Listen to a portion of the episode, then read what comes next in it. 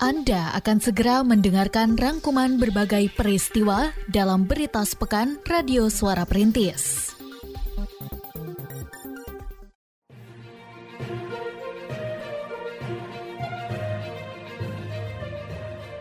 Berita sepekan Radio Suara Perintis FM Kota Sukabumi.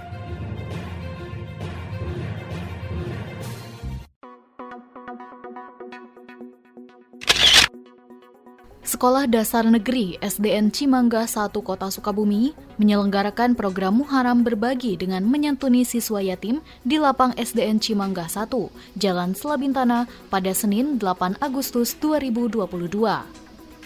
Kegiatan tersebut dilaksanakan seusai upacara penaikan bendera dan dilakukan dalam rangka memperingati Hari Anak Yatim atau Hari Ashuro.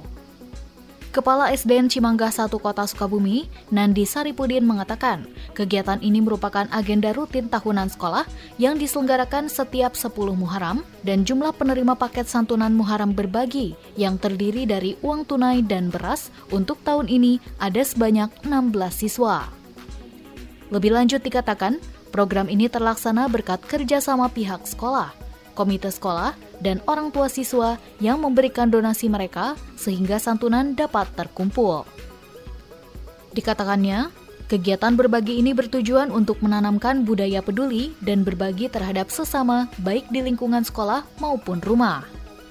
Uh, Alhamdulillah santunan yang diberikan kepada putra putri itu dalam rangka 10 Muharram yaitu uh, hari Asyuro di mana hari Asyuro adalah hari anaknya yatim piatu ya di mana kami SD eh, Cimangga ini berupaya dengan kerjasama orang tua dan anak-anak alhamdulillah uh, terkumpulnya itu adalah merupakan barokah buat SD Cimangga 1. Harapan ke ke depannya adalah uh, rasa peduli tiap anak itu lebih meningkat. Artinya dengan rasa sosial lebih tinggi, bisa empati dan simpati terhadap apa yang dirasakan oleh anak yatim piatu. Salah satu pemanfaatan program pemberdayaan rukun warga di Kelurahan Ciberem Hilir adalah pembangunan rabat beton jalan sepanjang 480 meter di RW 4 yang kini telah selesai dilaksanakan. Hal tersebut disampaikan oleh lurah setempat, Suhendar, saat melakukan pemantauan pada hari Senin 8 Agustus 2022. Dijelaskannya pula bahwa pemanfaatan lainnya dalam P2 RW adalah pembangunan jalan menuju tempat pemakaman umum Asalama di RW 1. Ia menambahkan dalam pelaksanaannya warga pun ikut menyukseskan dengan bergotong royong untuk membeli lahan seluas 2000 meter persegi serta menghibahkan tanah seluas 200 meter persegi agar jalan menuju TPU dapat terbangun. Ketua Lembaga Pemberdayaan Masyarakat Kelurahan Ciberem Hilir, Deden, pada kesempatan yang sama menyampaikan rasa terima kasihnya kepada pemerintah kota Sukabumi karena program ini dapat dirasakan langsung dampaknya oleh masyarakat bahkan sejak perencanaan hingga pelaksanaan dilakukan oleh masyarakat. Kami sangat berterima kasih sekali kepada pemerintah Kota Sukabumi yang saat ini telah menggelontorkan dana sebesar 25 juta rupiah per RW. Itu membuat uh, kami lega untuk melakukan pembangunan-pembangunan di wilayah baik infrastruktur maupun pemberdayaan dan juga tematik. Semoga program ini bisa berjalan berjalan atau berlanjut tahun-tahun berikutnya dan bisa uh, menambah nominal yang uh, apa yang digelontorkan untuk program pembangunan karena ini dapat dirasakan langsung oleh masyarakat. SMK Negeri 3 Kota Sukabumi bekerja sama dengan Telkomsel menggelar Digital Day pada hari Selasa 9 Agustus 2022 yang diikuti oleh para siswa serta dihadiri di antaranya oleh General Manager Telkomsel Pusat dan Supervisor Direct Sale Corporation Telkomsel Branch Bogor. Wakil Kepala Sekolah Bidang Kesiswaan selaku Ketua Pelaksana Kegiatan, Indra Wiguna, menyampaikan bahwa kegiatan ini merupakan program kesiswaan Sharing Happiness yang berkolaborasi dengan program Digital Day School Telkomsel dan diisi dengan kreasi seni seperti lomba karaoke, kompetisi e-sport Mobile Legends, dan nonton bareng. Dijelaskan pula bahwa para pemenang setiap lomba akan mewakili sekolah untuk bertanding pada ajang yang serupa dengan sekolah lainnya. Digital School pada dasarnya ini program kesiswaan sharing happiness, tetapi alhamdulillah karena Telkomsel pun punya program Digital Day School, akhirnya kita kolaborasi, kita bekerja sama. Nah, yang ditawarkan dari dari Telkomsel sendiri ada tiga sebetulnya. Yang pertama lomba secara keseluruhan namanya pensi ya. Pentas seni kita kenal pentas seni di sekolah. Nah ada lomba nyanyi, karaoke, ada tampilan band, juga ada kreasi-kreasi seni. Itu yang pertama dilaksanakan di lapang uh, olahraga, lapang upacara. Yang kedua di ruang D ini di ruang D di belakang kita itu diadakan e-sport turnamen e-sport uh, khusus Mobile Legend aja. Sedangkan Kepala SMK Negeri 3, Didis Darmawan, mengapresiasi pihak Telkomsel yang telah berkolaborasi dengan sekolahnya mengadakan kegiatan ini. Terlebih sekolah kejuruan membutuhkan keberadaan pihak perusahaan dalam pengembangan kemampuan peserta didik. Diharapkannya, kegiatan ini dapat rutin diselenggarakan setahun dua kali. Sementara Supervisor Direct Cell Corporation Telkomsel Branch Bogor, Juni Karita Susanti, mengatakan kegiatan ini diadakan untuk menjaring minat dan bakat peserta didik, di antaranya dalam bidang e-sport. Selain itu, dalam pengembangan peserta didik, pihaknya juga menyediakan fasilitas magang bagi yang berminat dalam bidang entrepreneurship. Ia menambahkan kegiatan ini dilakukan di enam sekolah lainnya di berbagai kota dan kabupaten. Dinas Perpustakaan dan Kearsipan Daerah atau Dispusibda beserta Dinas Komunikasi dan Informatika atau Diskominfo Kota Sukabumi melaksanakan rapat persiapan pada hari Rabu 10 Agustus 2022 di Balai Kota jelang diluncurkannya aplikasi Sri Kandi atau Sistem Informasi Kearsipan Dinamis Terintegrasi dalam waktu dekat. Dalam rapat yang dihadiri perwakilan sembilan organisasi perangkat daerah pada pemerintah kota Sukabumi, Kepala Diskominfo Rahmat Sukandar yang membuka kegiatan tersebut menjelaskan bahwa penggunaan aplikasi Srikandi merupakan bagian dari penerapan sistem pemerintahan berbasis elektronik atau SPBE serta implementasi visi misi wali kota dan wakil wali kota tentang reformasi birokrasi. Sedangkan Kepala Bidang Arsip Dispusibda Kota Sukabumi, Yanti Kurniati, menjelaskan bahwa sembilan OPD seperti Dinas Kesehatan serta Dinas Pendidikan dan Kebudayaan yang dijadikan pilot project pemanfaatan aplikasi Srikandi, di antaranya dipilih dengan mempertimbangkan struktur organisasi instansi. Eh, bidang arsip Dispusib Kota Sukabumi sudah bekerja sama dengan Kominfo yang didukung oleh Kepala Dinas Kominfonya, kemudian dengan bagian organisasi, kita sudah mensosialisasikan pelatihan Sri Kandi ke OPD-OPD. Kita memilih berdasarkan struktur dari organisasi dari OPD tersebut. Jadi berbagai macam struktur kita masukkan supaya bisa jadi percontohan apakah mereka itu bisa melakukan Sri Kandi atau enggak.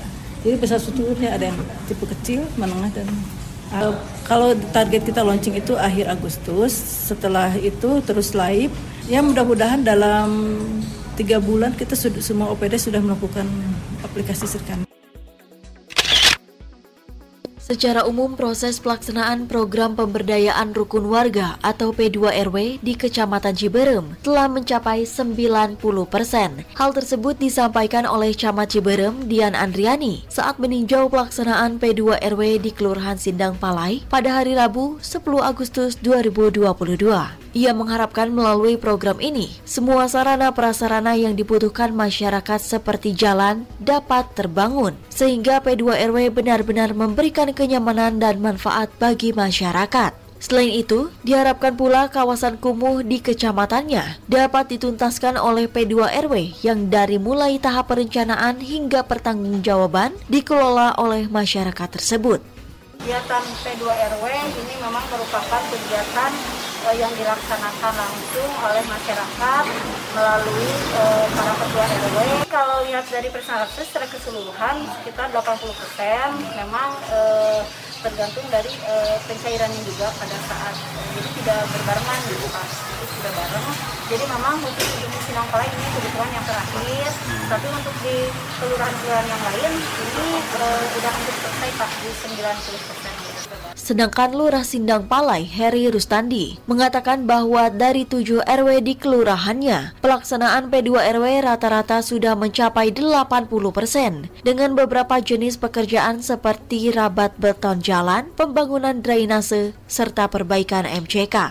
Kalau kegiatan P2 RW, Palai sudah berjalan, walaupun ada keterlambatan mungkinnya Pak, ya karena memang kita pencairan baru kemarin tapi alhamdulillah mulai sekarang sudah berjalan semua tapi eh, dari 7 RW mulai melaksanakan kegiatan pembangunannya masalah yang lain lainnya presentasinya sekitar 80 persenan.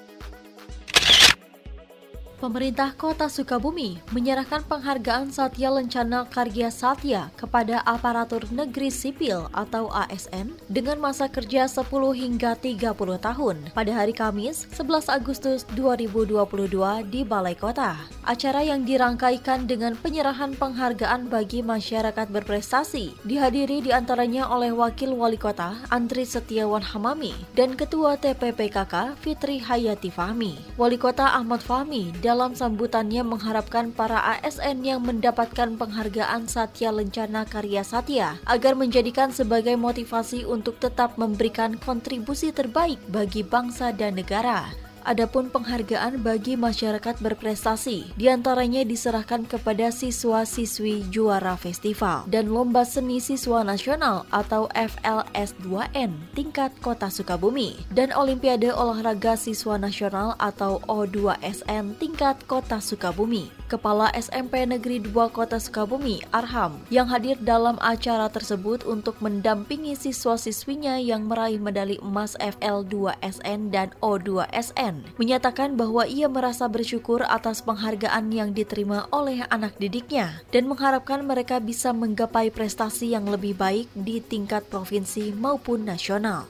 Alhamdulillah di tahun ini kita mendapatkan 5 medali emas empat dari cabang FLSN, eh FLS 2N, satu dari cabang karate. Alhamdulillah ini atas berkat kerjasama kita semua, ini atas doa juga dari Bapak dan Ibu serta seluruh uh, warga Kota Sukabumi. Mudah-mudahan mohon doanya anak-anak kita bisa lebih berprestasi lagi baik di tingkat provinsi maupun di tingkat nasional. Mohon doanya semua.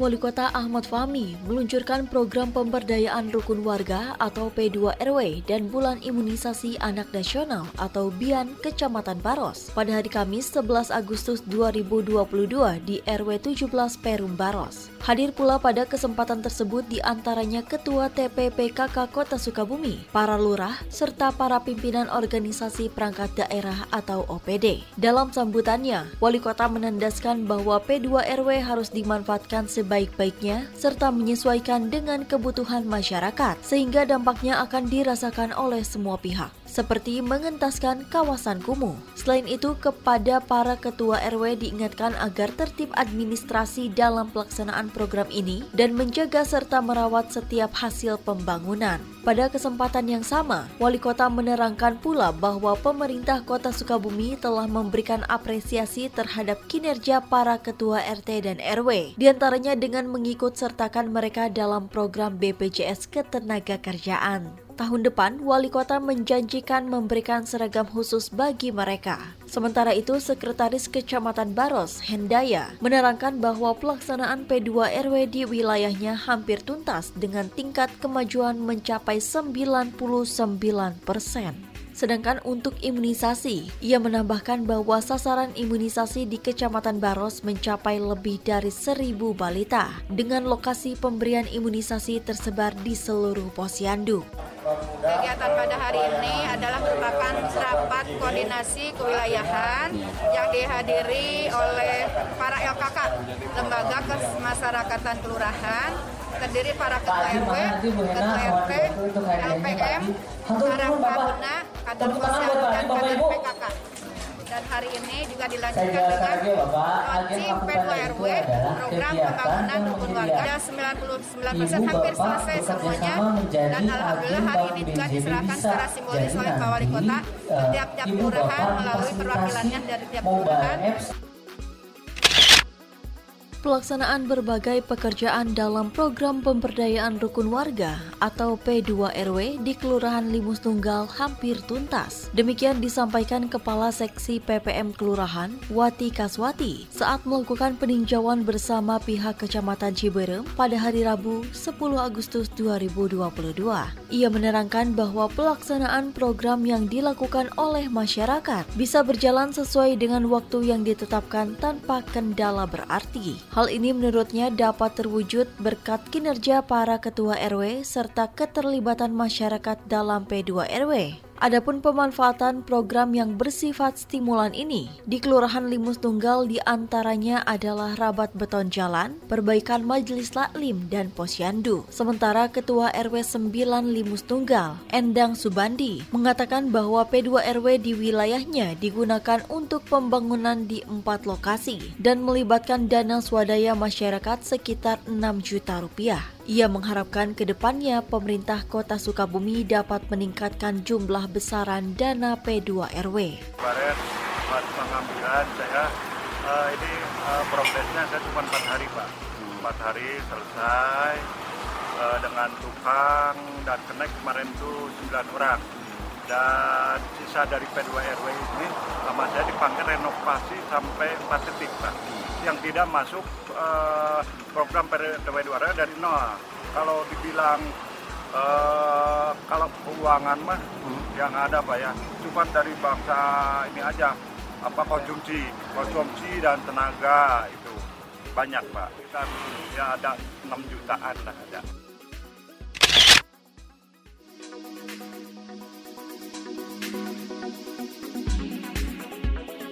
Demikian berita sepekan Radio Suara Perintis edisi kali ini. Dengarkan program berita kami, berita seputar kota, yang disiarkan dari Senin malam hingga Minggu pagi pukul 18.30 dan 06.30 waktu Indonesia Barat. Dengarkan pula setiap Senin hingga Jumat, berita siang pukul 13.00, berita sore pukul 16.00, dan berita malam pukul 21.30 waktu Indonesia Barat. Terima kasih, sampai berjumpa di Berita Sepekan edisi selanjutnya.